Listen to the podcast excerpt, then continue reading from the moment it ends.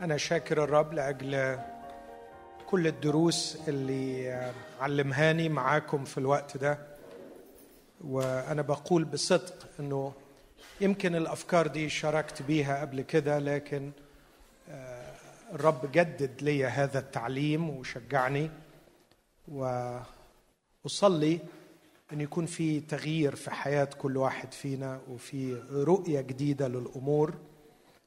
آه، نوع الخدمة اللي الرب بيضعه على قلبي صعب شوية إنه أحاول آه، أساعد في تغيير الفكر تغيير القراءة للواقع تغيير السوفت وير اللي بيه بنقرأ الحياة. آه، وأعتقد إنه دي آه، ضرورة في هذه الأيام تغيروا عن شكلكم بتجديد أذهانكم. فأرجوكم تكونوا أحبائي برضو منفتحين لهذا الأمر لأنه لو فضلنا نيجي الكنايس علشان نسمع اللي إحنا عايزين نسمعه عمرنا ما هنتغير. مرات بنحب نيجي الكنايس علشان نسمع اللي إحنا عايزين نسمعه. وعشان كده هنفضل أماكننا. لكن خلونا نيجي مفتوحين ونقول له يا رب ماذا تريد منا أن نفعل؟ قد يكون الرب له رؤية أخرى. وأكدت وكررت محدش فينا شايف الواقع كما هو.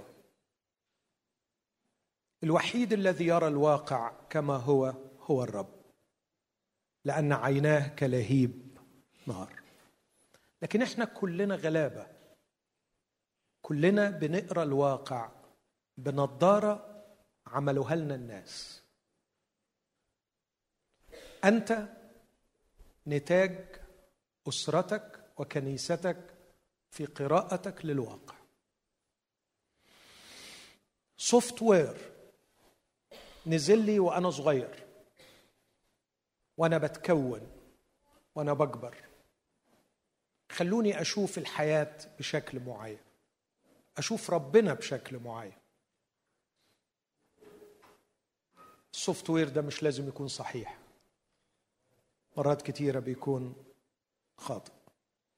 وأعظم نعمة ربنا يعملها معايا إن يديني الشجاعة إني أغير ال software ده أغير النظارة. أغير الورلد فيو كيف أقرأ هذه الحياة؟ أتمنى أنه يكون الرسالة اللي الرب بيدهاني أنها بتساعد في هذا الاتجاه. تغيروا عن شكلكم بتجديد أذهانكم. خلوني أقول لكم مثل بسيط لأهمية هذا الأمر. لما انتشر شوية الإلحاد في مصر وكنت أنا لسه مخلص دراسة الفلسفة والدين ومن صغري أحب قوي هذا الاتجاه وبذلت فيه مجهود كبير. فانطلقت بشدة وبعنفوان لكي أبرهن لكل ملحد أن الله موجود. ونجحت مع عدد كبير من أصدقائي اللي راحوا للإلحاد. بس اكتشفت شيء غريب وعجيب إن بعد ما أقنعتهم إن الله موجود كانوا بيدخلوا في اكتئاب شديد على عكس ما كنت أتوقع. ولما بدأت أتابع الحالات دي اكتشفت إن صورة الله في ذهنهم مرعبة. فكانوا يا حرام عايشين بأمل إن الصورة دي مش موجودة. بس جه واحد للأسف أذاهم وأثبت لهم إن هي موجودة. فغيرت الاستراتيجية تماما. وغيرت أسلوب الخدمة مع الفريق بتاعي وقلت لهم إحنا عندنا مهمة تاني مختلفة تماما دلوقتي إحنا مش هنثبت وجود الله. لكن هنسأل سؤال أسبق ما هي صورة الله في ذهنك؟ ولما كنت بسمع منهم من هو الله في أذهانهم؟ هذا الإله الذي رفضوا وجوده. كنت بقول له بكل جرأة على فكرة أروع شيء في الحياة تعمله إنك تكفر بالإله ده. لأنه الإله ده لا يستحق أن يؤمن به. خدتوا بالكم اللي عايز أقوله؟ أنت ضحية. أنت ضحية. ما حدش فينا اتولد وعنده فكر صحيح من جهة كل شيء. الفكر تكون مع الأيام. وتكون من ثقافة. والثقافة ما تقدرش تضمن إنها معصومة من الخطأ سواء كانت ثقافة اجتماعية أو ثقافة دينية.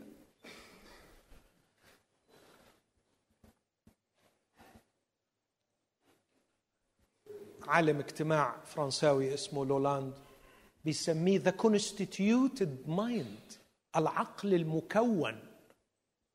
نحن لا نعيش بعقل. full stop no نحن نعيش بعقل مكون. كونته الثقافة. وبقية العمر اقضيه أحاول أن أصلح عقلي ليكون كما يريده الله. وأسترد أسترد من قبضة الثقافة التي سيطرت عليه ويا إخوتي احتملوني أقول من السذاجة أن أفترض أن ثقافتي هي الثقافة الوحيدة الصحيحة الأكيدة. لا شخص عاقل يقول كل الثقافات خاطئة لكن ثقافتي هي الثقافة الوحيدة الصحيحة. كان سقراط يجول في شوارع أثينا يطرح على الناس أسئلة ولا يجيب. وكان غرضه من وراء طرح الأسئلة أن يفحص الناس معتقداتهم وحياتهم وأن يراجعوا أنفسهم. وعشان كده اعتبروا سقراط أعظم فيلسوف في التاريخ. لكن عندما قرأت حياة الرب يسوع والأناجيل الأربعة لقيت أن معلمي العظيم وربي يسوع في الأربع أناجيل طرح على الناس 240 سؤال. فكان طول الوقت عمال يسأل. 80 من ال 240 كانت رد على أسئلتهم بأسئلة. وكأن الرب كان يريد أن يدفع عقولهم دفعا إلى التفكير في معتقداتهم. يا على الجمال أما قرأتم قط؟ لماذا يقول هكذا؟ وكان أحيانا يشككهم بطريقة غريبة في معتقداتهم. أدي مثل في متى 22 بيسأل اليهود يقول لهم من يكون المسيح؟ قالوا له ابن داود هل المسيح عنده اعتراض على إن المسيح ابن داود قال لهم فكيف يقول داود بالروح القدس قال الرب لربي اجلس عن يمين وبعدين يقول لهم فإن كان ربه فكيف يكون ابنه؟ طب أنت إيه يعني؟ أنت مش مؤمن إنه ابن داود أنت ليه بتبرجل الناس؟ ليه بتبرجل الناس أحد الخدام بعد الوعظه طلع الاسيس بتاع الكنيسه قال له يا أخونا أنت برجلت الناس. قال له احمد ربنا إني برجلتهم لك. ما هو لو ما تبرجلوش عمرهم ما هيتعلموا يفكروا. باسكال الفيلسوف وعالم الرياضيات الفرنسي العظيم يقول عشت كل حياتي أخلص إيماني من عدم إيماني.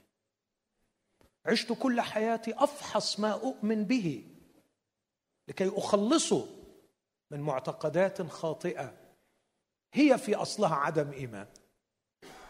علشان كده أحبائي احتملوني وأرجوكم إنه إحنا نطلع من قوقعة ومن صندوق دماغي صح واللي أنا شايفه صح. وافترض معي افترض معي افترض معي. افتراض قد يكون خطأ بس افترض الافتراض ده ان ممكن دماغك تكون غلط. ومحتاجة تظبيط. بس أنت ممكن ترد عليا وتقول لي طب ويعني ويعني أنا دماغي غلط وأنت اللي دماغك صح؟ أقول لك لا ابدا ابدا. بس ده هيخلينا نحتاج لحاجة. أنا وأنتم. إذا كانت دماغاتنا كلها غير موثوق فيها فإحنا محتاجين نقطة مرجعية موثوق فيها. ودي نقطة في غاية الأهمية. فعلينا أن نتفق. كيف نتفق؟ وإذا لم نتفق في البداية كيف سنتفق؟ من المستحيل أن نتفق. مفهوم قصدي؟ يعني علينا أن نتفق على مبدأ مهم كيف نتفق؟ فمثلا ممكن ولادي لو اختلفوا يتفقوا على إنهم يتفقوا لما يرجعوا لي مثلا أو يرجعوا لأمهم. فبقيت أنا النقطة المرجعية ال point of reference اللي يرجعوا لها. فإحنا أنا بقول هي 90 سم أنت بتقول لأ هي 95 نريح روحنا ونشوف متر ونقيس. طب في الأمور الروحية المتر بتاعنا إيه؟ القسيس وائل طبعا. اوعوا. أنت تقبل؟ الحمد لله. عايزين نقطة مرجعية. من وجهة نظري الشخصية الشيء الوحيد المأمون المأمون اللي ما تلعبش فيه هو الكتاب المقدس. ده الشيء الوحيد اللي باقي لي أحتكم إليه. سارتر وهو فيلسوف ملحد وشرس في إلحاده. اسمع بس الناس دول أحيانا بيقولوا كلمات زي الفل. يقول لا معنى لأي نقطة محدودة. بدون الرجوع إلى نقطة مطلقة غير محدودة. ومن جهة الفكر اللي بيشكل العقل اللي هو أهم شيء في الحياة أنا ما عنديش نقطة أثق فيها نقطة مرجعية أثق فيها وأتكل عليها إلا كلمة الله. هتقول لي ول بس ما ده تفسيرك. ما هو كلمة الله كل واحد بيفسرها زي ما هو عايز. صح. موافقك بكل قلبي. بس لازم كمان نتفق على حاجة. إذا كان الكتاب المقدس حمال أوجه حد فاهم أي حاجة من اللي أنا بقوله؟ يعني تجوز فيه كل التفسيرات يبقى بصراحة لا يصلح أن يكون نقطة مرجعية. ربما يكون عميقا لا تظهر معانيه على السطح. وهذه شيمة كل الكتابات العميقة. فما بالك بكتاب الله؟ قد يكون الأمر يحتاج إلى مجهود كبير لتفهمه. ما العيب في هذا؟ أي كتاب محترم محتاج مجهود؟ أعتقد أنه بالإتضاع والاجتهاد وحياة القداسة سيعطينا الله التفسير الصحيح. إذا تواضعنا أمام الله وقلت له فهمني فأحيا. وإذا اجتهدت في درس الكتاب يقول سليمان اسمع إذا بحثت عنها كالفضة وفتشت عنها كالكنوز فحينئذ تجدها. الكتاب المقدس محتاج اجتهاد. إذا قرأت على ركبي باتضاع وقضيت أوقاتا في اجتهاد وكنت أعيش في مخافة الرب فسر الرب لخائفيه وعهده لتعليمه. والذهن النقي يفهم. وإذا اتفقت على أن الكتاب المقدس هو النقطة المرجعية التي لا غنى عنها وإلا ستضيع حياتي وراء أفكار شتى من هنا ومن هناك يصبح الكتاب هو قضيتي الكبرى. أحاول أن أفهمه وأحاول أن أجتهد في فهمه.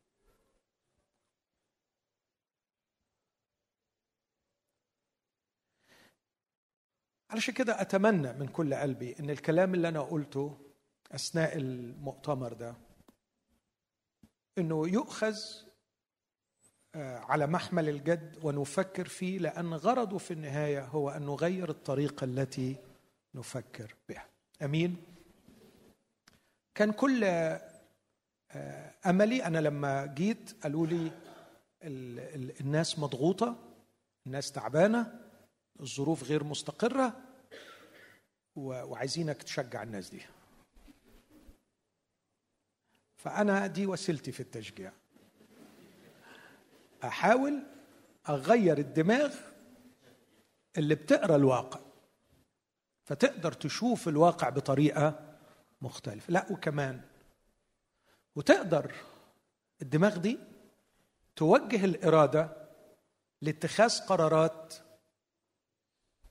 مغامرة أو قرارات خطيرة شوية فبدل ما أقول يا رب شجعني يا رب شجعني أقول له يا رب ماذا تريد مني أن أفعل؟ يمكن ربنا عايزك تسيب دبي. هو نوز أوه بلاش الكلام اللي يزعج ده الله يطول عمرك. فال الله ولا فالك أنا صدقت ما ارتحت. قل على على عيني وراسي إنك تكون مرتاح. بس في حاجة أهم من الراحة. إنك تتمم مشيئة الله في حياتك. كان يسوع يعلم أن الصليب مش راحة.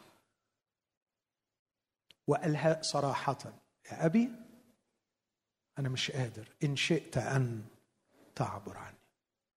بس بالصليب سأتمم مشيئتك. فلتكن لا إرادتي بل ارادتك إخوتي الأحباء أسعد حياة أروع حياة أجمل حياة هي تلك الحياة التي تعيش دعوة الله له دعوة الله له ما تحطش لنفسك نموذج للحياة الحلوة وتجري وراه وتقول هو ده اللي هعيشه. لكن حط لنفسك قانون الحياة الحلوة لم تكتشف بعد. إنها مغامرة سيقودني الله إليها عندما أسلم إدارة حياتي. يأخذني هناك بعيدا في اراض بعيدة في أماكن جديدة في وضع جديد وهناك سأختبر لماذا خلقني ولماذا أوجدني وما هي خطته لي وما هي مشيئته من جهتي. أخوكم اللي بيقول لكم كده عانى كثيرا. عندما اختار لنفسه وعندما اختار الاختيار الأفضل طبقا لرأي الناس من حوله.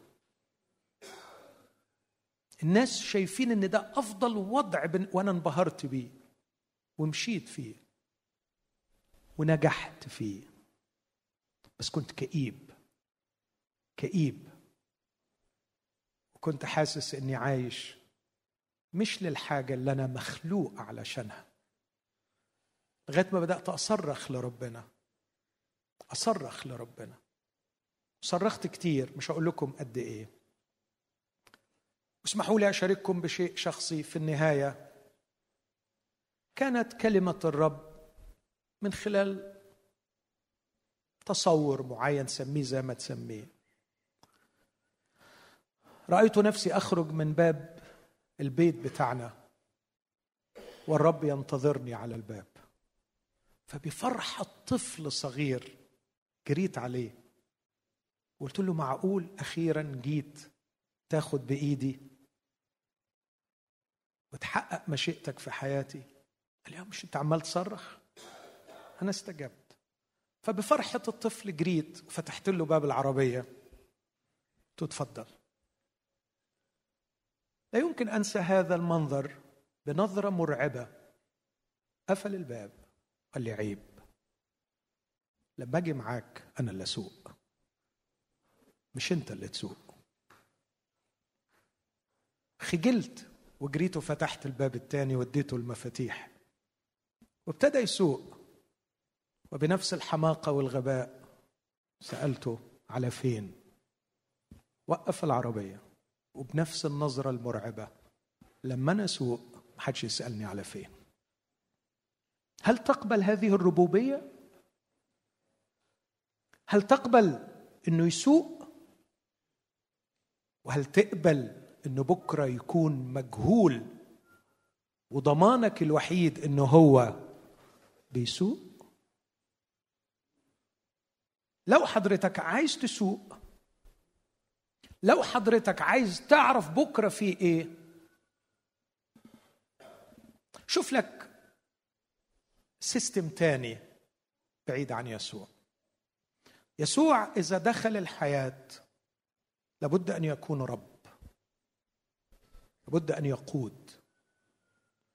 والرب يسوع إذا قاد لن يقود من لا يثقون في قيادته. ما يقدرش يقودك وانت ما بتقودش. عفوا ما بتثقش. ديفيد تومسون واحد من أشهر المرسلين على مستوى العالم. نشكر رب إنه حاليا بيخدم عندنا في مصر كطبيب جراح عظيم. ديفيد أبوه وأمه كانوا مرسلين في كمبوديا. واتقتلوا بالرصاص في الخدمة بتاعتهم. وهو كان طالب في كلية الطب ودخل كلية الطب بسبب قصة طويلة علشان يكون مرسل. لأنه في يوم من الأيام شاف شخص بيحتضر وابوه كقسيس مرسل راح يبشره فالراجل قال له ما تبشرنيش خفف الألم اللي عندي. فديفيد ساعتها قرر إنه لما يكبر يبقى طبيب علشان يخفف الألم ويبشر. بس وهو هناك في كلية الطب ليه استدعاء من العميد وبيقول له الخبر المرعب ده أبوك وأمك ضربوا بالرصاص. كان عنده أربع إخوات أصغر منه. فدخل الغرفة بتاعته وقفل على نفسه الباب وركع على رجليه وانفجر في بكاء وصراخ وعتاب رهيب. من حقه ولا مش من حقه؟ من حقه. وهو يصرخ ويصرخ ويصرخ. سمع صوت واضح في ودانه بيقول له ديفيد do you trust me? هل تثق فيا؟ صرخ. فيتكرر الصوت تاني Do you trust me? هل تثق فيا؟ مش هجاوبك على سؤالك. اقعد صرخ لبكرة وقول ليه ليه ليه؟ مش هرد عليك. هرد عليك بكلمة واحدة. Do you trust me? تثق فيا. أو السؤال الحقيقة ممكن يكون هل أنا جدير الثقة؟ هل عندي لك رصيد يكفيني لكي تثق فيا؟ على فكرة لو ما بتثقش فيا ما فيش داعي تمشي معايا. أنا لا أقبل إن حد يمشي معايا وهو مش واثق فيا. ولو بتثق فيا ما تسألش. خلاص امشي معايا وأنت مطمئن. بهذا الأسلوب أحبائي المبني على ثقة كاملة. مش ثقة عمياء دي مش ثقة عمى دي ثقة مفتحين ثقة كاملة نتيجة رصيد طويل من المعاملات الإلهية.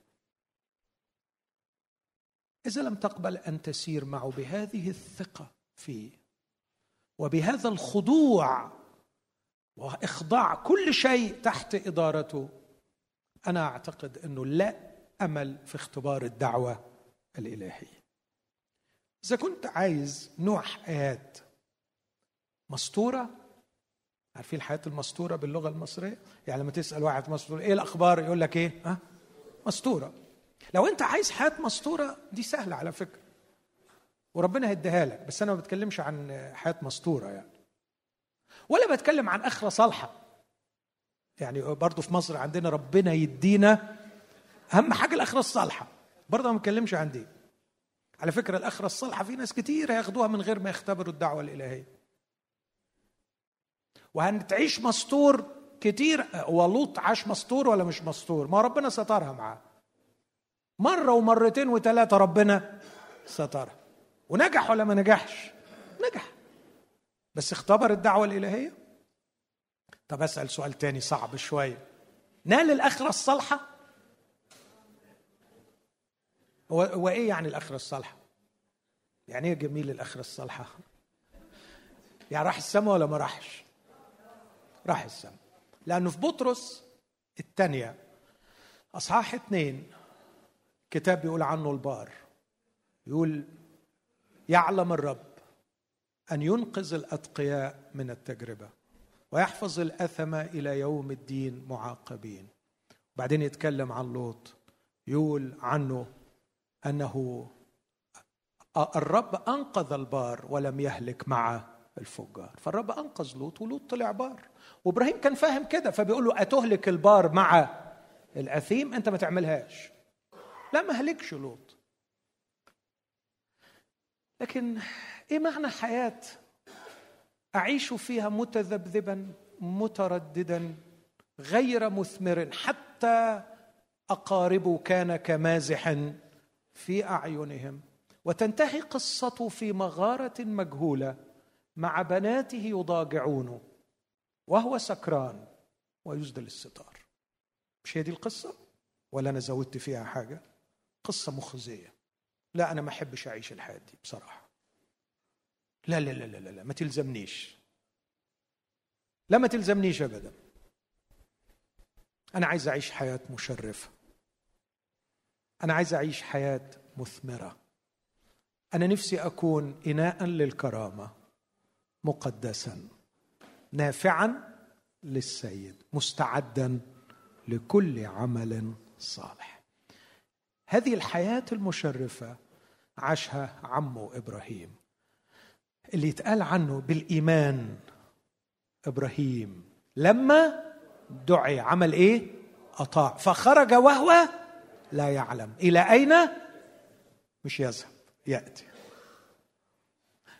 مش أخرج وامشي. لا اخرج وتعالى يأتي إلى الرب يأتي إلى الرب يأتي إلى الرب تعالى. فأنا مش خارج وذاهب أنا خارج وإيه؟ ها؟ وآتي. آتي إلى مين؟ إلى الرب للي بيقول لي follow me اتبعني اتبعني اتبعني. تعرفوا لو ربنا قال لي أخرج واذهب؟ لا اخرج إيه؟ لا خليني في اللي أنا فيه أحسن. طبعا هذهب أروح فين؟ لكن هو ما بيقوليش أخرج واذهب. لكن أخرج تعال إلي.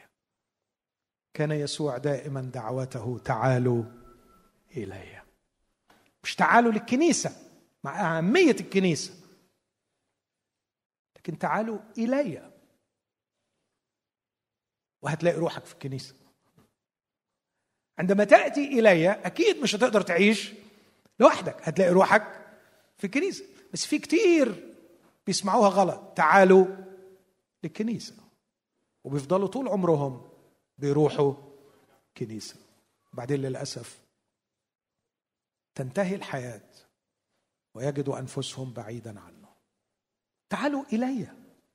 إن عطش أحد فليقبل إلي. لا تعال لي أنا.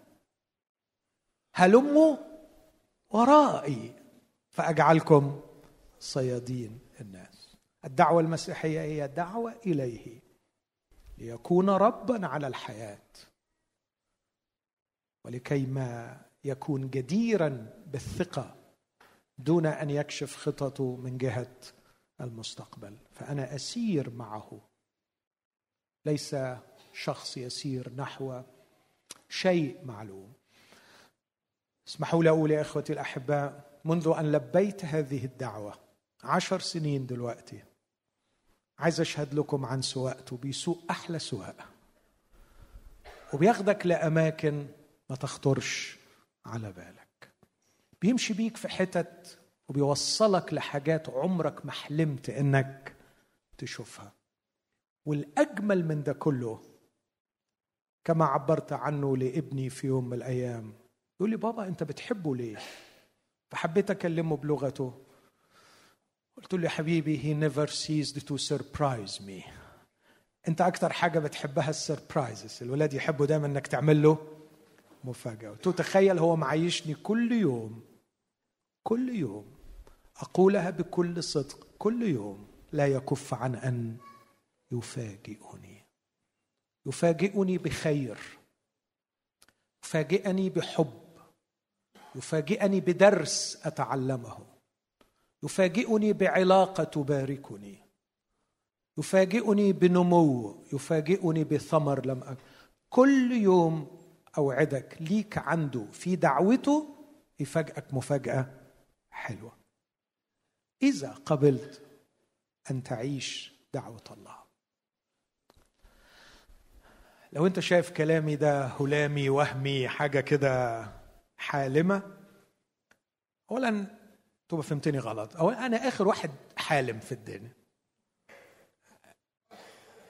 لكن ما هو البديل يا صاحبي؟ ما هو البديل؟ خلاص انسى كلامي ودور على البديل اللي كونته لك طنط سعدية زمان عمتك والحاج مصطفى جاركم والأستاذ عبد الحكيم بتاع العربي في المدرسة. مش هم دول اللي كونوا لك عقلك زمان؟ وقالوا لك إن الإنسان اللي يبخته في الدنيا اللي يبقى عمدة مثلا أو يبقى كده حاجة عنده وعنده وعنده إيه البديل؟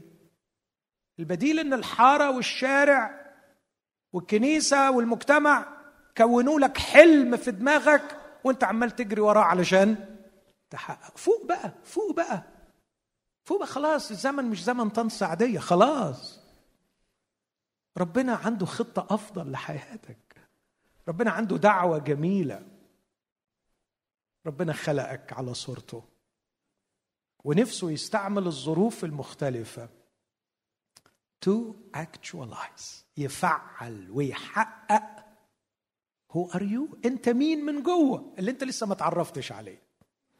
صدقني أنت لسه ما تعرفت عليه. صدقني جواك حاجات لسه ربنا عايز يطلعها. بس مش هتطلع وتبان وتؤثر.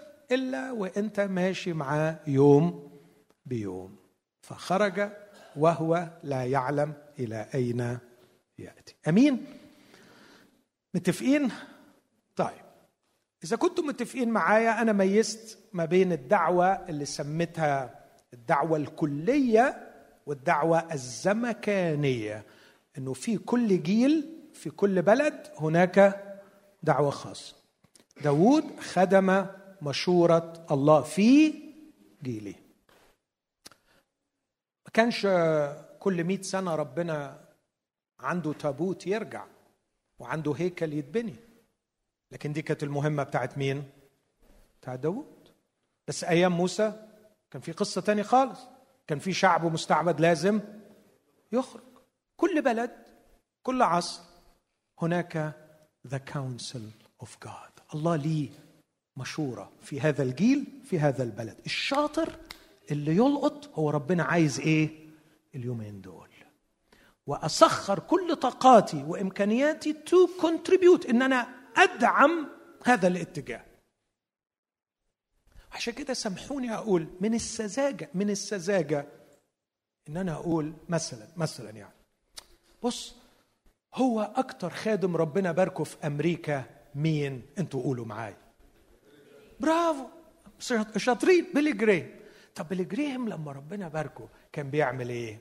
هقول لك كان بيعمل إيه. كان بيأجر استاد ويلم الناس ويقول يا خاطي يسوع بيحبك كلمات بسيطة جدا وماذا ينتفع الإنسان لو ربح العالم كله وخسر نفسه؟ كلام في منتهى البساطة. وبعدين يقول مين يقبل؟ المسيح مخلص. الناس تنزل من المدرجات بالمئات ويسلموا حياتهم للمسيح. ده أجمل شيء حصل في القرن العشرين في الولايات المتحدة الأمريكية. وهي دي طريقة ربح النفوس. عايز تربح نفوس؟ أهو أدي النموذج أهو حصل. حصل ولا ما حصلش؟ حصل. يلا بينا دلوقتي بقى. يلا بينا نأجر استاد ونلم الناس ونقول يسوع بيحبك يا خاطي وتوب الليلة دي. لأنك لما هتطلع من هنا هتطصك عربية فالحق نفسك عارفين الأسلوب التري... التخويف ده؟ يلا سلم حياتك المسيح أهو نشكر رب في عشرة. مين نمرة 11 يسلم حياته للمسيح؟ بعدين أقول لك حبيبي الله يطول عمرك. الموضوع ده مش هينفع دلوقتي. الناس دلوقتي بتفكر بطريقة تانية. ودماغات الناس اختلفت. ورسالة ربنا النهارده مختلفة مش في مضمونها. لكن يمكن ربنا عايز يوصلها بطريقة تانية. على فكرة في حاجة دلوقتي اسمها اونلاين في حاجة اسمها ميديا في حاجة اسمها الناس بالملايين بتشاهد حاجات. الناس بتطرح أسئلة صعبة جدا فلسفية. الناس الناس الناس تحديات مختلفة تحديات مختلفة عن أيام بيلي جراهام آه منكم أنتوا يلي بتجددوا كل شوية. إحنا بتوع على قديمه. إحنا هنمشي هو ربنا استخدم بليجريم بالطريقة دي؟ يبقى أكيد ربنا هيستخدمه دلوقتي. وللأسف في ناس بتضيع عمرها وطاقتها في الإصرار على أن يفعلوا أشياء عفى عليها الزمن ولم تعد مجدية. وهم لا يدركون أنه في كل جيل في كل مكان لله مشيئة. وعلى التقي الذي يحب الرب أن يلتقط ما هي مشيئة الرب في هذا الزمن في هذا الجيل. على فكرة بلجريهم كان بيكرز بأنه بيسوع وحده الخلاص. وإحنا النهارده بنكرز بإيه؟ بيسوع وحده الخلاص. مضمون الرسالة لم يتغير نقطة واحدة لكن الطريقة وإزاي وفين هي اللي بتختلف. من جيل لجيل. فعلشان ما تضيعش عمرك وتضيع وقتك في أشياء قد لا تكون هي مشيئة الله. خلي صلاتك في ضوء فكرة الدعوة الزمكانية. أنه في كل زمان وفي كل مكان هناك رسالة خاصة. في مصر حاجات كتيرة كنت بعملها بطلت أعملها. حاجات كتيرة ما كنتش بعملها بدأت أعملها. ولما حد من أصدقائي بيقول لي وبيكون لي الحق إنه يدخل في حياتي ويسألني ويقول لي ليه؟ ليه؟ أقول له على قد فهمي هذه هي مشيئة الله في هذا الوقت. وليس من الذكاء أن أتحجر عندي شيء معين. حتى لو كان ربنا في يوم من الأيام استخدمني أنا فيه لمجرد إنه نجح في وقت من الأوقات أو في مكان من الأماكن. تاني اسمع العبارة لماذا كان داود بحسب قلب الرب؟ لأنه خدم مشورة الله في جيله. حلوة الآية دي أعمال 13 خدم مشورة الله في جيله.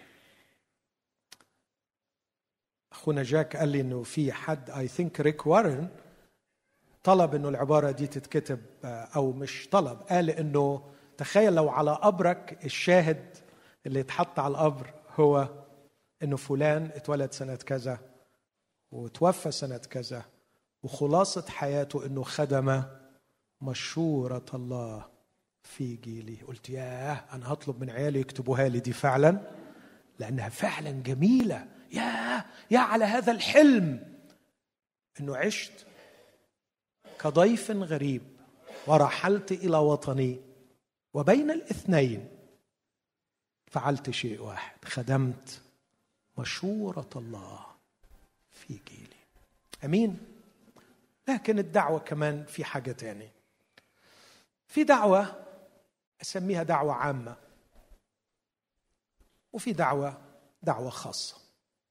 ومش هطول فيها باختصار. الدعوة العامة كلنا كمسيحيين مدعوين أن نكون ملح ونور. حضرتك ربة بيت حضرتك مستشار قضائي حضرتك مهندس حضرتك طبيب حضرتك صغير في السن كبير في السن في أي مكان أنا مطلوب مني أكون ملح ونور. يعني إيه ملح ونور؟ ملح يوقف انتشار الفساد. يعني الفساد في المجتمع منتشر يجي لغاية عندي ويعمل إيه؟ ويقف. أمين؟ نفسي أسمع أمين كده. يعني كل اللي حواليا ماشيين بالرشوة. يجي الموضوع عندي أنا ويعمل إيه؟ ويقف. من فترة كنا بنسعى في ترخيص شيء معين فجم أصدقاء قالوا لي بص الموضوع واقف. عارفين أنتوا في مصر القصة دي؟ ومش هيمشي. وبيقولوا الراجل ده ما بيمشيش غير بالجنيهات الذهب ما بياخدش فلوس. ف يعني قلت لهم إن شاء الله ما اتعملت. إن شاء الله ما اتعملت. إن شاء الله ما اتعملت. لأنه رسالتنا في هذه الحياة إن إحنا نكون ملح. يعني إيه ملح؟ يعني الفساد يمشي يمشي يمشي لغاية ما يجي عندك ويعمل إيه؟ ها؟ يقف يقف. وده اللي كانوا بيعملوه زمان بالملح. كانوا يحطوه مع اللحمة فتفسد اللحمة لغاية ما توصل عند الحتة المملحة. كم الضغط الاسموزي اللي مطلعه الملح يقتل البكتيريا. ونور. يعني إيه نور؟ نور يعني الدنيا مليانة ضلمة. أكاذيب أكاذيب أكاذيب. شغلتك إنك تنور تنور بحياتك. كنتم قبلا ظلمه أما الآن فنور. تنور بشخصيتك. تنور بشخصيتك. وزي ما بيقول القديس فرانسيس الأسيزي علينا أن نكرز في كل حين وفي بعض الأحيان نتكلم. واخدين بالكم؟ علينا أن نكرز في كل حين وفي بعض الأحيان نتكلم. علي أن أكون نور بطريقة تفكيري بمحبتي بلمستي بتضحيتي بعطائي. نور نور وسط الظلمة والخداع والكذب. وبعدين أكيد ده هيخلق فيهم العطش فأكون مستعد لمجاوبة كل من يسألني عن سبب الرجاء الذي في بوداعة وخوف. دي دعوة عامة. دعوة عامة مثلا يقول الكتاب لأنكم دعيتم في القداسة لا للنجاسة. دعوة عامة إن كلنا مدعوين إن إحنا نجاهد علشان نعيش حياة قداسة دعوة عامة إن إحنا نسعى نحو الغرض وإنك ما تكونش عايش وبس. في لب ثلاثة يقول أنا لست أحسب نفسي أني قد نلت أو أدركت لكني أفعل شيئا واحدا. إذ أنا أنسى ما هو وراء أمتد إلى ما هو قدام أسعى نحو الغرض لأجل جعاله دعوه الله العليا في المسيح يسوع. وبعدين لأقل حد يفكر إن ده كلام خاص ببولس اسمع اللي باقيها يقول فليفتكر هذا جميع الكاملين منا. وإن افتكرتم شيئا بخلافه فالله سيعلن لكم هذا أيضا. إن إحنا لازم نسعى نحو الغرض كل دي أقدر أسميها دعوة شكلها إيه؟ عام. قلب في الكتاب هتلاقي كتير قوي أشياء مطلوبة مننا كدعوة عامة لكل المؤمنين. لكن في إطار الدعوة العامة تأتي الدعوة الخاصة. وأقصد بالدعوة الخاصة دعوة الله الخاصة لي أنا. أن أكون طبيب. أن أكون business man أن أكون مهندس. أن أكون office boy دعوة الله لي. سجل الكتاب اسم رودة. وفي كتير بروح بلاد ألاقي مسمين رودا. عارفين مين رودا؟ مين رودا؟ جارية اللي فتحت الباب لبطرس. والكتاب سجل عنها قصة حلوة. قصة جميلة. أنا نفسي أشوف رودا لما أروح السماء. حسها بنت شقية ذكية جميلة فعلا. طلعت تجري. أول حاجة ألقطها فيها من الفرحة بتاعتها ما هم عمالين يصلوا جوه ويقولوا يا رب خرج بطرس يا رب خرج بطرس. وهي بتصلي معاهم يا رب خرج بطرس يا رب خرج بطرس. فراحت تجري على الباب لما سمعت باب مين اللي هيقوم يفتح الباب والبهوات قاعدين؟ الجارية هي اللي هتروح تفتح. فراحت تفتح سمعت صوت بطرس. فقلبها طفر من الفرحة فما عرفتش تفتح. رجعت تاني تقول لهم ربنا استجاب صلاتكم ربنا استجاب صلاتكم. بطرس طلع. فوجئت إن اللي بيصلوا جوه بيقولوا لها انت تهذين ده ملاكه. اولا حكاية ملاكه دي أنا ما أعرفش جبتوها منين. لكن واضح من الثقافة. من الثقافة. ده ملاكه. واضح تأثير الثقافة عليهم. والحاجة الثانية ضعف الإيمان إن هم عمين يصلوا لكن مش مصدقين. لكن استمر بطرس يقرع وراحت فتحت له. ذكر الكتاب اسمها وشغلتها شغلانتها شغلانة بسيطة رودة. وهناك أشخاص كان لهم تأثير كبير في قضايا ضخمة. كتبوا أسفار في الكتاب المقدس. وما نعرفش اسمائهم يعني قول مثلا كده لمجموعة من اللاهوتين من كتب رسالة العبرانيين؟ أوه تلاقي دراسات كتير قوي لكن ما حدش قادر يحسب. بقى رودة تقول لي اسمها آه لأن عند ربنا مش القضية إنجازك قد إيه. المهم إنك كنت تتمم دعوة الله ليك. في دعوة خاصة. وهنا أحط فيها مسألة العمل. في رئيس أساقفة كانتربري من فترة طويلة اسمه ويليام تمبل هذا الرجل كاتب غزير الإنتاج عميق الإنتاج كتب الحقيقة كلاسيكيات.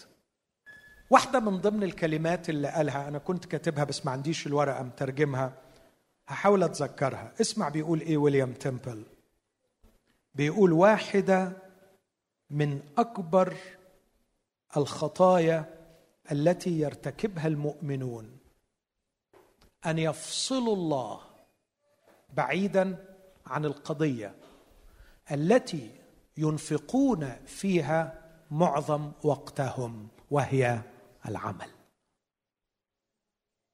واحدة من أبشع الخطايا التي يسقط فيها المؤمنون أن يفصلوا الله عن القضية التي ينفقون فيها معظم وقتهم وهي العمل. والموضوع ده ربنا كده يعتقكم مني لأن أنا لو بدأت أتكلم فيه مش هخلص ولا بعد ساعتين. هذا العشق الذي أعطاها الله لي في الفترة الأخيرة لقضية العمل. لأني أرى أن المؤثرين في ملكوت الله يؤثرون من خلال العمل من خلال العمل. نفسي أحبائي وانتوا قاعدين دلوقتي تبدأوا كده يبقى في يعني بيرسبشن مختلف. يعني ابدأ استقبل شغلك بطريقة مختلفة. خلي روح الله يوريك شغلك بطريقة مختلفة. أرجوك أرجوك.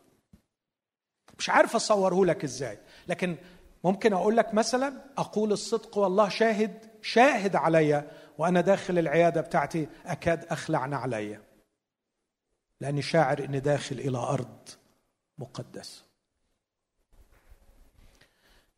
هنا ألتقي بالله هنا أخدم الله هنا أحقق مشيئة الله هنا أعمل مع الله. تقول يا اصل أنت طب نفسي والناس غلابة. لا أنا عايز أقول لك كل عمل كل عمل. اولا مين أول عامل مين أول مبتكر مين أول مبدع في كل الكتاب المقدس؟ الله. الله أول ما عرفنا عليه الكتاب المقدس مش لقيناه إله قاعد متستت. يتقبل سجود الإنس والجن. لكن الله قاعد يبدع ويعمل. وأكثر كلمة اتقالت عنه في أول أصحاح وعمل الله وقال الله وعمل الله. وفي الآخر رأى الله أن كل ما عمله إذ هو نحن لا نعبد الها كسولا لكن الها يعمل. ويعمل في الخليقة. وخلقنا على صورته علشان نعمل. وأول شيء أسسه بعد الخلق مش الجواز العمل. أول ما أسس خلق آدم وضعه في جنة عدن وأوصاه أن يعملها ويحفظها. يعني ده الوظيفتين مش وظيفة واحدة. وبعدين لقيه حرام مش هيعرف يعمل الشغل كله فجاب له حكاية الجواز دي. عشان تساعده في موضوع الشغل. لا مش عشان تطلعه منها. هو اللي طلع بمزاجه.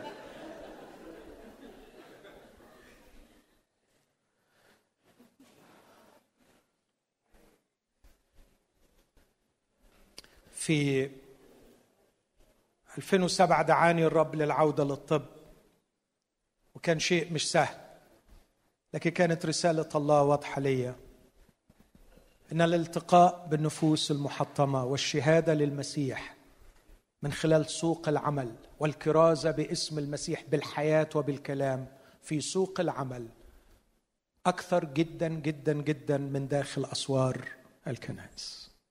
والرب يحتاج إلى فعل في الخارج في المصانع والمكاتب والمدارس والمستشفيات والشركات أكثر جدا من الذين في الداخل. 95% من المتف... دي دراسات 95% من المتفرغين لخدمة الله يخدمون 5% من المجتمع. 95% من المتفرغين full time workers في الخدمة بيخدموا 5% من المجتمع. و95% من المجتمع بلا خدمة. محدش هينفع يخدمهم إلا اللي عايشين في السوق في الشارع. رب وضع على قلبي أسست حاجة اسمها doctors with mission دكاترة ليهم رسالة. وعملت منهج أدرسه في سبعة seminars للأطباء. وكان الغرض منه تحويل نظرتهم لشغلهم إنه هو ده مجال إرساليتهم.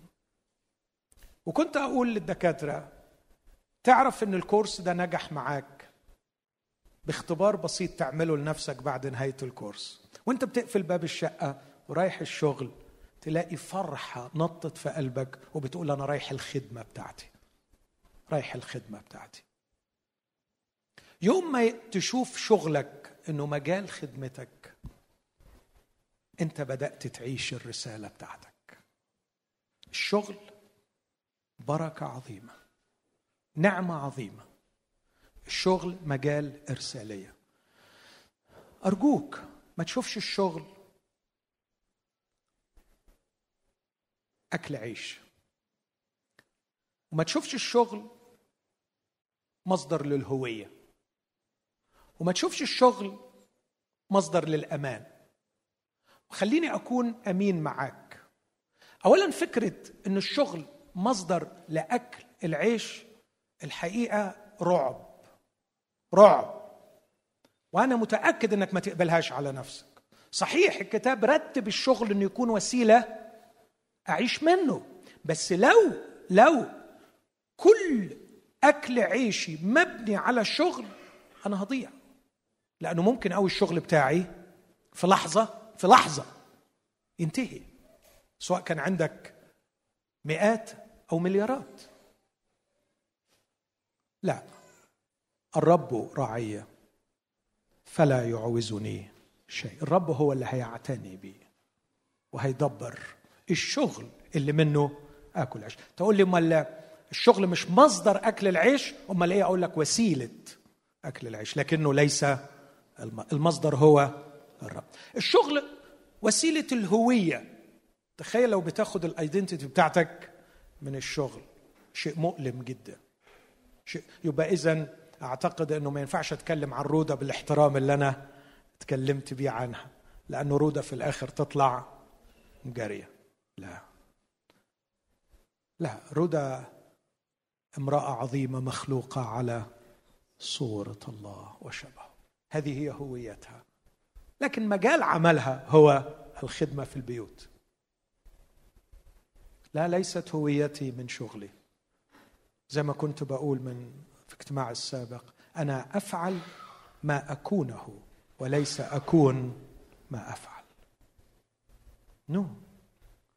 أنا مش طبيب مش دي هويتي دي شغلانة بعملها. لكن هويتي إنسان في المسيح مخلوق على صورة الله ليحمل حضور الله ويمثل ويتمم مشيئته في هذه الأرض. تخيل لو الشغل مصدر الأمان وأمانك متعلق على شغلك. ابتسم رئيسك النهارده أنت في أمان. رئيسك مراته نكدت عليه فجي نكد عليك أنت ضاع الامل تخيل العذاب ده تخيل العذاب ده. هي دي عيشة؟ لا الشغل مش مصدر أمان. الشغل مجال إرسالية. الشغل مجال إرسالية. لما الرب امتلك عقلي بهذه الفكرة كنت ساعتها بتفرج على برنامج كان قديم في مصر اسمه البيت بيتك. فاكرينه البرنامج ده؟ وكان محمود سعد جايب طبيب كان مبارك يجيبه كل سنة يعمل عمليات آه، في مصر مجانا الحاجات المكلكعة قوي. والراجل ده كان في عمليات باسمه وهو من أساتذة إيموري الكبار جدا. فكان محمود سعد بيقول له انت آه، في السبعينيات من عمرك زي ما عرفت ربنا يديلك الصحة وطول العمر ولسه بتعمل العمليات دي و... و... وما بتاخدش حاجة إيه الدافع اللي ورا ده كله يعني؟ ففوجئت بهذا الرجل الجميل فرد ايديه كده وقال له هذه الأصابع ليست ملكي هي هدية من الله لي. وبعدين بيقول له وطبقا لإيماني أني هنا في الدنيا لا لكي أستخدم نعمة الله لنفسي أستخدمها للآخرين. عشان كده أنا باجي أعمل العمليات دي. أنا قاعد بسمع. طبعا ذهلت. قلت أكيد الراجل ده حبيبنا. بسرعة عملت شوية اتصالات وصلت له. قلت له يا دكتور عندي سؤال. وحضرتك مسيحي؟ قال لي طبعا.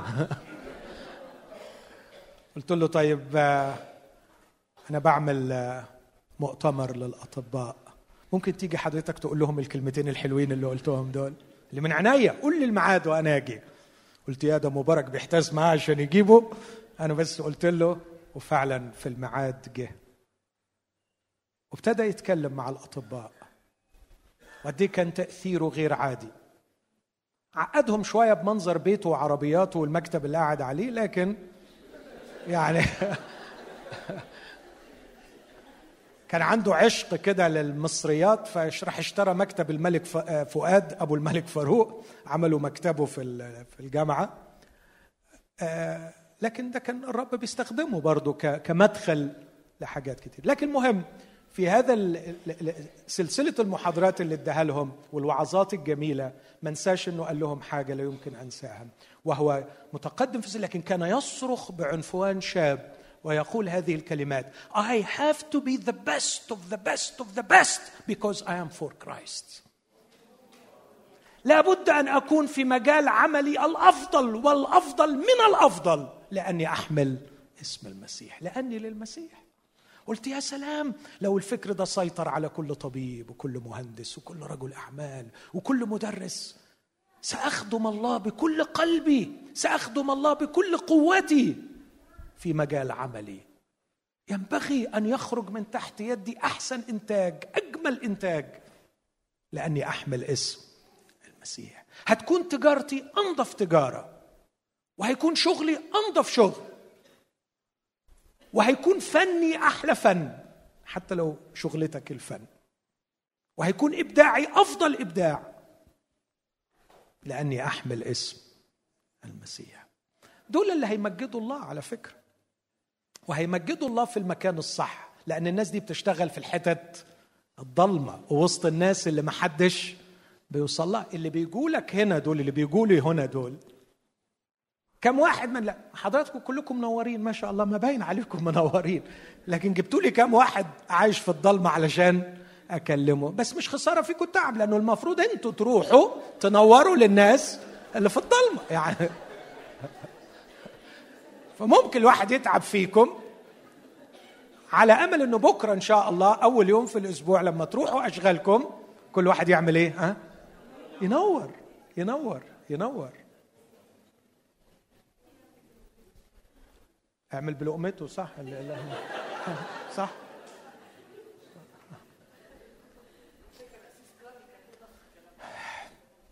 أتذكر في مستشفى اللي بيسموها هرمل هي أصلا هاربر بتاعت منوف.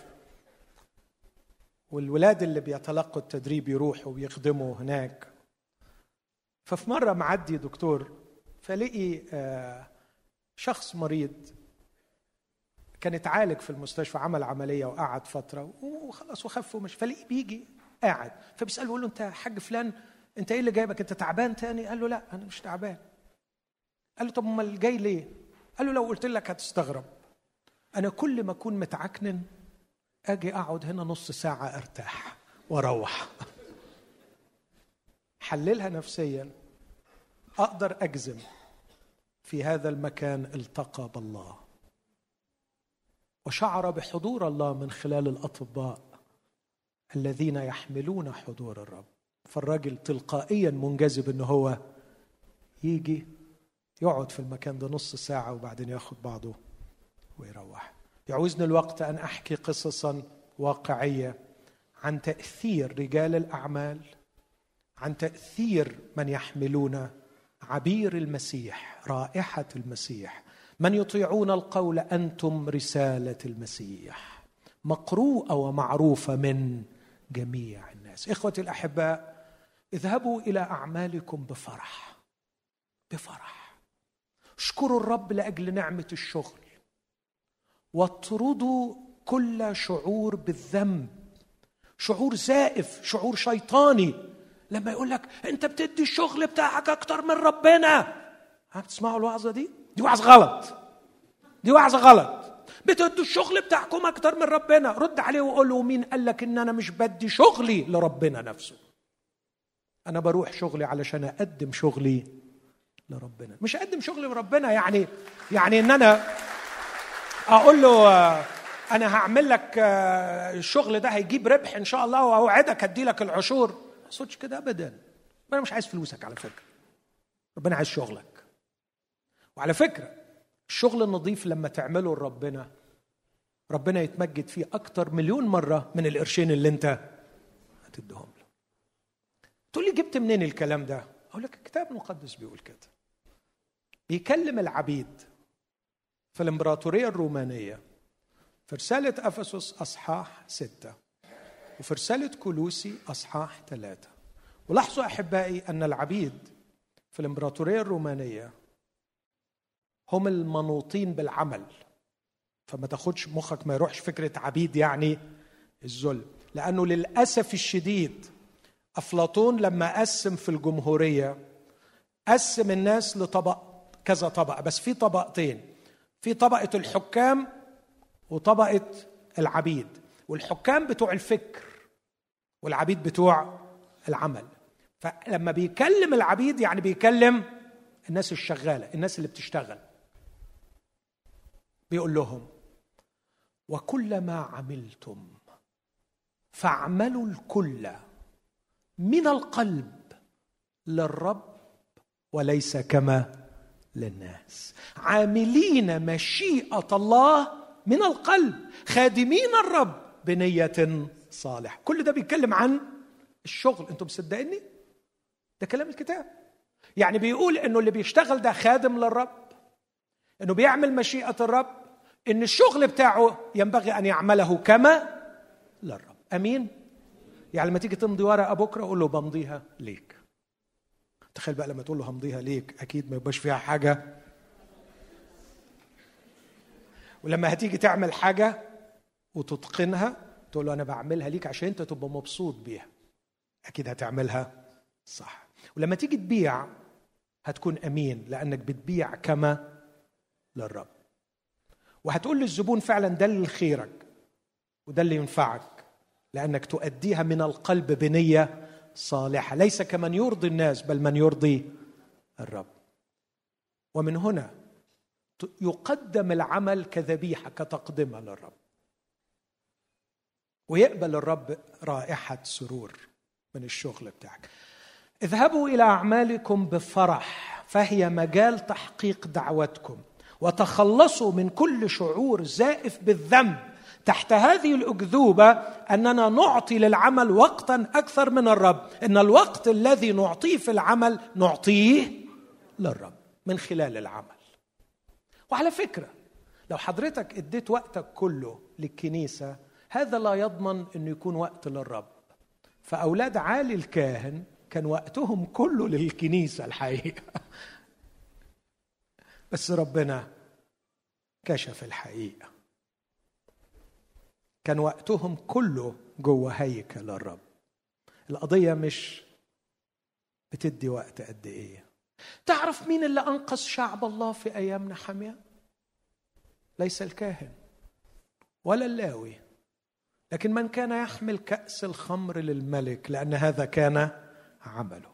وكان بيقضي وقت طويل في شغله يقدم ويمزج أنواع الخمور للملك. بس الغريب جدا وهو بيقدم الكاس كان عارف يصلي. ولما قال له وزنقوا بسؤال يقول فرفعت قلبي إلى الرب وصليت. كان بيصلي في شغله. وكان في ناس في هيكل الرب. كان عالي الكاهن قاعد على كرسي ونايم في هيكل الرب. افرح بعملك. اشكر الرب من أجله. تخلص من كل شعور زائف بالذنب من جهته.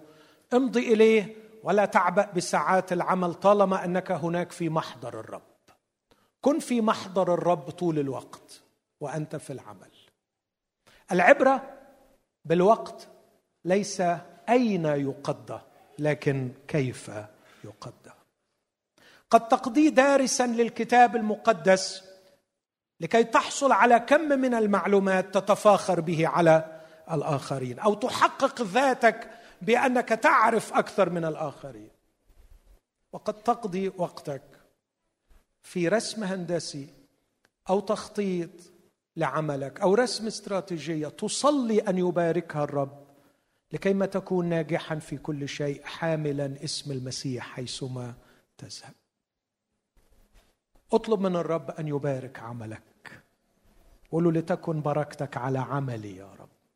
لتكن بركتك على عقلي الذي به أخطط وعلى يدي التي بها أنفذ. بارك يا رب علاقاتي في العمل فأكون سبب بركة لمن حولي. وأضع يا رب العمل كله بين يديك لكي ما يكون في النهاية يمجد اسمك. ولما أمشي من الدنيا دي أبقى سبت حاجة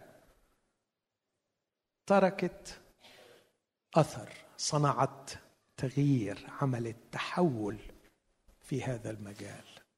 أمين؟ دي الدعوة الخاصة. الدعوة الخاصة إن الرب يحطك في مجال شغل ويحطك في ظروف معينة خاصة بيك أنت يحقق في شخصيتك أنت ويكون سر النجاح في هذا المجال هو اتحاد الرب بإنت. اتحاد الرب بإنت. دي الدعوة الخاصة. وعشان كده ما تنطش على دعوة أخوك. وما تقلدش أخوك. ربنا ما دعاناش كلنا نكون أطباء. ما دعاناش كلنا نكون رجال أعمال. ما دعاناش كلنا نكون مهندسين. لكن دعا كل واحد فينا زي ما بيقول بولس فليلبث كل واحد في دعوته. كل واحد عليه إنه يعرف دعوته ويعمل إيه؟ ويلبث فيها. أمين.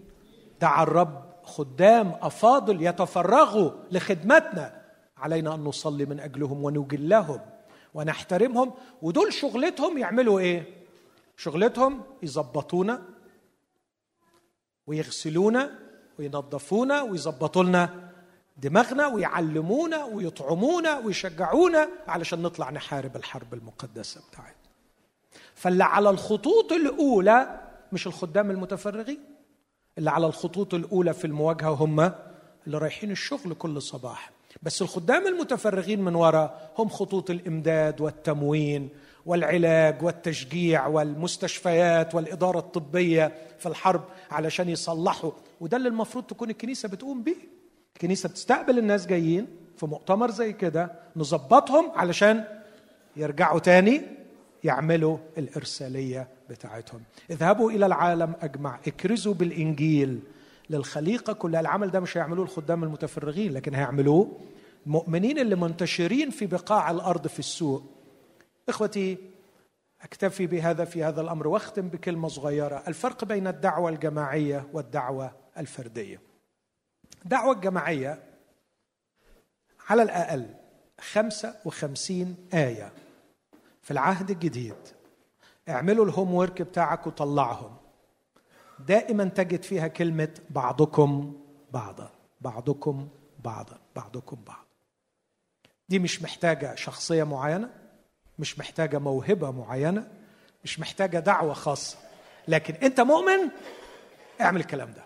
بعضكم بعض تحبوا بعضكم بعض اخدموا بعضكم بعضا. ابنوا أحدكم الآخر عزوا بعضكم بعض اغسلوا بعضكم أرجل وهكذا وهكذا. ده مش مطلوب شيء خاص فيك علشان تعمل الكلام ده. لكن بالإضافة للدعوة الجماعية هناك دعوة فردية. في واحد ربنا اداله في الرعاية. في واحد ربنا اداله في التعليم في واحد ربنا اداله في التدبير في واحد ربنا اداله في العطاء المعطي فبسخاء الراحم فبسرور المدبر فباجتهاد وهكذا. كلمة المدبر على فكرة تيجي في بعض الترجمات الليدرز القادة اللي يقودوا. في شيء خاص فردي دعاك الرب ليه وهيدي لك الموهبة الخاصة بتاعته. عارف السؤال اللي بيطرح بقى وهختم بيه ده؟ طيب انت اتكلمت عن الدعوة الكلية والدعوة الزمكانية. تكلمت عن الدعوة الجماعية والدعوة الفردية الدعوة العامة عفوا والدعوة الخاصة. الدعوة الجماعية والدعوة الفردية. أنا بقى مشغول قوي بالزمكانية وبالخاصة وبالفردية ومش عارف أوصل لهم إجابتي باختصار لأنك تجاهلت الكلية تجاهلت العامة تجاهلت الجماعية. واضح كلامي؟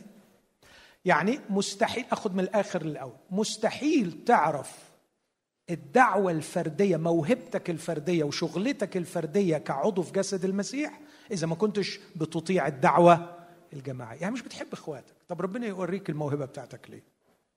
صح؟ أنت من أصله مش ناوي تبني بل هتهدم. ربنا يدي لك موهبة تعليم. روح طيع الأول ابنوا أحدكم الآخر. اخدموا بعضكم بعضا. ربنا يكشف لك إيه الموهبة. لو انت شخصيتك لغاية دلوقتي رغم السنين كل ما تشوف حد إزاي يستفيد منه. عارف في ناس متبرمجة على كده. أول ما يسلم على حد أول فكرة تيجي متأسف إن أنا أقولها يعني بس ده اللي بيحصل في سوق الأطباء في مصر. يقول لك قلب الزبون. قلب الزبون. عارفين يعني إيه قلب الزبون؟ مش فاهم يعني خليك ذكي كده شوف ده تطلع منه بإيه يعني للأسف الشديد للأسف الشديد شيء مؤلم لكن للأسف مرات بشوف ده حتى في أوساط المؤمنين إنه في علاقتنا مع بعض لما بدخل في علاقة مع أخ أو أخت إيه اللي أطلع بيه يعني؟ إيه اللي أستفيده يعني؟ في حين أن التوجه المسيحي ماذا يمكنني أن أقدم لأخي؟ صلي معايا إن الرب يغير الكلام ده. قول يا رب علمني كل أخ أدخل في علاقة معاه أفكر في شيء واحد إزاي أباركه؟ إزاي أباركه؟ يا رب إيه اللي ممكن يطلع مني أقدمه لهذا الشخص؟ على فكرة إحنا بالطبيعة مش للأسف فسدنا فمش متركبين بالطريقة دي دي عايزة شغل ومش هتيجي لوحديها أوعى تفكر إنها هتيجي تلقائيا لازم تشتغل عليها إنك يحكمك هذا التفكير في أي مجال تدخل فيه مع أي شخص فكر بطريقة واحدة. يا رب كيف أبارك هذا الشخص؟ مرات أرجع بالليل مستهلك مستهلك مستهلك مستهلك فعلا. وبعد ما أكون جبت آخر آخر آخري في العيادة وفي الخدمة ومع الناس والتليفونات أروح ألاقي مراتي وعيالي مستنيني كل واحد عنده مشكلة عايز يحكيها لي وعايزني بقى أسمع و وأقعد وأسمع. وبعدين أول ما أحط راسي على المخدة تصعب عليا نفسي. وأقول له يا رب يعني وبعدين طيب؟ يعني أنا أقعد طول اليوم في العذاب ده أدي أدي أدي أدي وإذ بي أشعر بربطة خفيفة وهمسة جميلة. بتقول لي وأنت تستاهل؟ وأنت تستاهل. تستاهل إنك تكون شجرة مثمرة. كل اللي معدي عليك يقطف منك وياكل. في إيه نعمة أعظم من إنك تكون عايش شجرة مثمرة؟ البيت اللي كنت عايش فيه وأنا بدرس في أمريكا في وقت من الأوقات كان قدامه شجرة تفاح. بس كان تفاحها مش حلو فما كنتش برضه آكل منها وأروح أشتري من السوبر ماركت أحسن. بس مرة وأنا راجع بالعربية سمعت صوت تفاحة بتتفعص تحتيها وكنت حساس شوية أياميها بسبب الغربة. فرجعت بالعربية وشلت التفاحة اللي اتفعصت وقطفت منها وأكلت وكتبت لها قصيدة. اعتذرت لها فيها وقلت لها بقدر ألمك انك كنت طول الوقت بتطرحي ثمرك ولا أحد يأكل منك. وأنا أعلم إن متعة الوجود متعة الوجود أن يأكل أحد من ثمري. إني أسمع صرخة إبراهيم وهو يقول ماذا تعطيني وأنا ماض عقيم؟ إن العقم الروحي مؤلم والعقم الوجودي قاتل. إن أعظم نعمة ينعم بها الرب عليك أن تكون شخصا مثمرا. وكل اللي رايح واللي جاي عليك يقطف ويأكل. أتذكر قول صديق الصحفي اللي سألني في مكتبه وهو غير مسيحي. قال لي يا دكتور هو سيدنا المسيح عاش كم سنة؟ قلت له 33 سنة. قال لي لا اللي عاشهم بين الناس. قلت له ثلاث سنين. قال لي يا سلام ثلاث سنين العالم بياكل من خيرهم لغاية دلوقتي. العالم بياكل من خيرهم لغاية دلوقتي. ياه! قلت له بجد انت شايف كده؟ بقى حبيبي بقي معروف عند الناس ومجهول بين احبائه بهذا الشكل. قلت له لا يا عم معروف يا أستاذ فلان فهمني تقصد إيه؟ طبعا عايز أسمع. قال لي اقصد إيه يعني أنت مش فاهم؟ قلت له لا معلش فهمني. قال لي بص كل حاجة حلوة في التاريخ البشري. تلاقي وراها هذا الشخص. بص الملاجئ بص المستشفيات بص الرحمة بص الغفران بص العطاء حيث يوجد شيء نبيل في التاريخ البشري. ابحث عن اسم يسوع المسيح. وأنا المفروض إني عضو في جسده وبكمل رسالته وتمم المشروع العظيم اللي عمله إني أكون أنا وأنتم بنتمم هذه الرسالة. نعم توجد دعوة كلية إنه في يوم من الأيام كل ركبة هتركع ليسوع وسترجع إلى الرب كل أقاصي الأرض وستغطي معرفة الرب الأرض كما تغطي المياه البحر. هذا هو الاتجاه النهائي. لكن في دعوة زمكانية النهارده في دبي في مشيئة لله. ولا ما فيش؟ طلعها ربنا بره لا في مشيئة. شغلتك وشغلتك يا رب. ما هي مشورتك في 2017 لدبي؟ فهمهاني يا رب. لما أنا أنا مش هصلي الصلوة دي. أنا بصليها لمصر مش شغلتي إن أنا أصلي لدبي. لكن أنا شغلتي أصلي لكم أنتوا اللي في دبي. لكن أنا مش هقول لهم إيه مشيئتك لدبي. صحيح مش هصلي كده. لكن أنا ملزم إن أصلي أقول له يا رب ماذا تريد لمصر؟ في هذا ارشدني يا رب. فهم. وما يرشدني إليه الرب؟ علي أن أسهم فيه ولو بقدر ضئيل. فحجم ضئيل من الإسهام في مشورة الله أروع من حجم كبير من الإنجاز بعيدا عن مشيئة الله. عمل سليمان حاجات كتير. اقرأ كده اللي عمله في سفر الجامعة وعمل الكونكلوجن في الآخر. باطل باطل. كل باطل. لكن ما صنع لأجل الرب يبقى إلى الأبد. بص كده باطل الأباطيل كله باطل. حط جنبها العبارة عالمين أن تعبكم في الرب. ليس باطل. هناك دعوة عامة أن نكون ملح ونور وان نعيش القداسة وان نعيش المحبة والغفران. لكن في دعوة خاصة من خلال الشغل بتاعك. هناك دعوة جماعية للكنيسة. أن نحب بعضنا بعض. 55 آية بعضكم بعضا. لكن في في دعوة فردية ليك أنك تكون معلم راعي مدبر معطي راحم إلى آخر هذه المواهب. من خلال الأمانة فيما هو كلي ما هو عام ما هو جماعي يكشف ما هو زمكاني ما هو خاص ما هو فردي. ما تجيش تقول لي أنا ما أعرفش موهبتي الفردية وأنت مش بتطيع الدعوة الجماعية. ما, ما, تقوليش أنا مش عارف إيه دعوتي الخاصة وأنت مش عايش الدعوة العامة. عيش ما هو أوسع يكشف لك الرب ما هو أضيق. عيش ما هو معلن يكشف لك الرب ما هو غامض. لكن ما تقعدش تربس في الغوامض وأنت مهمل المعلنات. قل نفذ مشيئة الرب المعلنة يكشف لك الرب المشيئة غير المعلنة. لكن أنت مش بتنفذ ما أعلنه إلا قال لك عليه مش بتنفذه. ليه عمال تتخانق وعايز يقول لك على حاجات ما قالهاش أنا خلصت الرب يبارككم Thank you. Thank you.